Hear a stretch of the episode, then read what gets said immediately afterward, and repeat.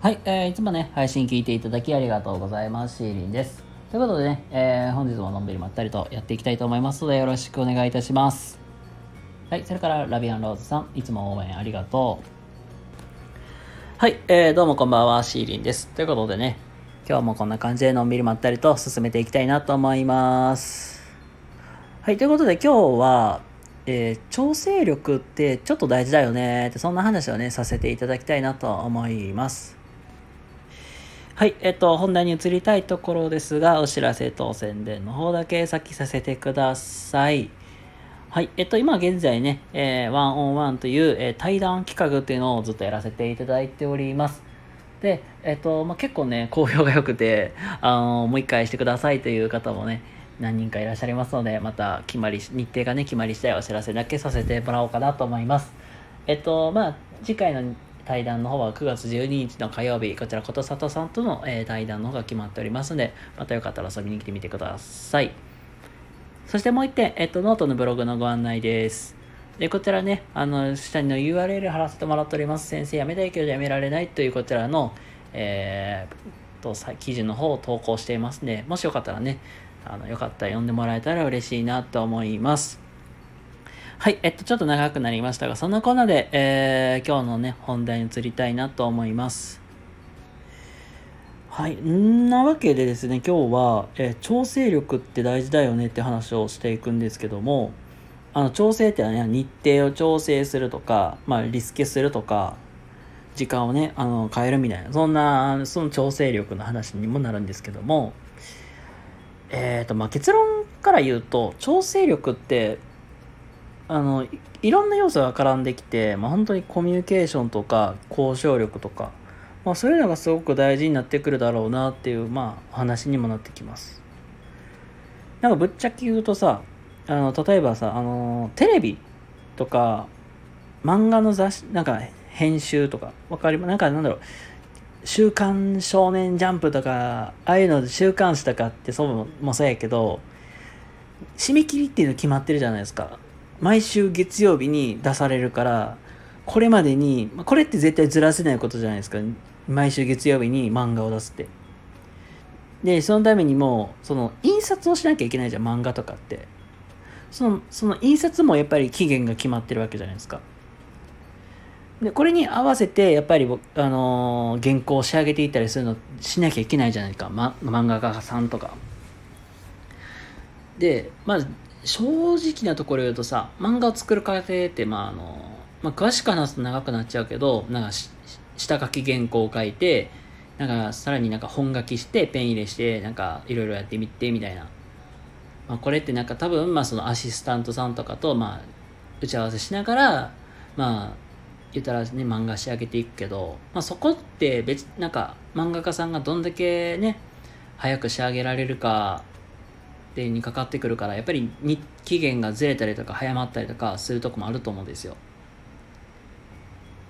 で、まあ、それでもやっぱりクオリティって避けてしまうと漫漫画とかもそうやけどもあの読み読み応えがなくなっちゃうと思うんですよそういうのって。つあのつまらなくなっちゃうなみたいな。なのでまあクオリティ落とさずにやっぱり物を仕上げていくってなるとその日程の調整時間の調整っていうのはすごく大事になってくるかなと。まあそのためにはやっぱり交渉力とかやっぱりコミュニケーションってすごく大事になってきてまあそれも例えば編集者さんとか編集者さんって言ったらいいかな。もうちょっとこ,、まあ、ここまで仕上げられそうにないんで今ちょっと急いでますとかそれもやっぱりアシスタアシスタントさんとの、ね、話し合いとかしながら、まあ、上手に調整していってると思うんですよ。なのでなんか実際になんか、まあ、クリエイティブな仕事の話に、まあ、言うたら漫画家とかテレビとかそういうウェブデザインとかの話ってまあクリエイティブな話だけになっちゃいましたけども、まあ、それってあのクリエイティブな仕事だけじゃなくて、まあ、違う仕事でも、まあ、言うたらあり得ることでもあると思うので、まあ、言うたら仕事の質は下げずけどできるだけ、まあ、できるだけっていうか、まあ、絶対にずらしちゃいけないものってあると思うんでそれに間に合うようにいかにじゃあスケジュールを作っていくのか、まあ、そこをどう調整していく、まあ、調整していくのか、まあ、それを話し合いながら決めていくっていうそういう力っていうのはえー、とっても重要かなって思いますんで。まあ実際、まあ、今の話って、まあ、クリエイティブな話とかもそうやけども、まあ、実際なんか人と対面しない仕事エンジニアとか運送とかあとなんだろうバックヤードって言ったらいいかな倉庫整理とかも。多分まあそんなお仕事もそうやけども、まあ、そういうお仕事もなんだろう基本的にはもしあの人と関わらないけども、まあ、期限って決まってくるわけじゃないですか。例えば運送業とかであればあの何時から何時までの間にこのしなんかお荷物を届けなきゃいけないとかあの搬入しなきゃいけないとか。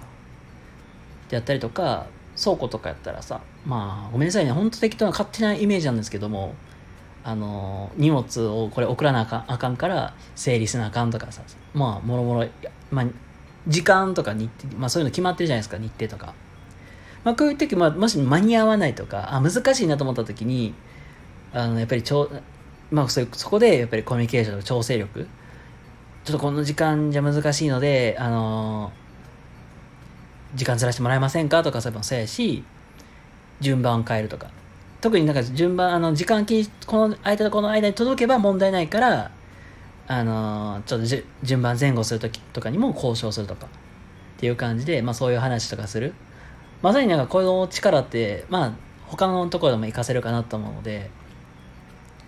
あああとはなんか練習とか回数をこなしていくっていうところにもなってくるかなと思うので、あの、なんか今日の話って意外と僕関係ないや、私関係ないやって思って聞くよりは、あ、確かにこういうとことあるなとか考えながら聞いていくといいかなって思いました。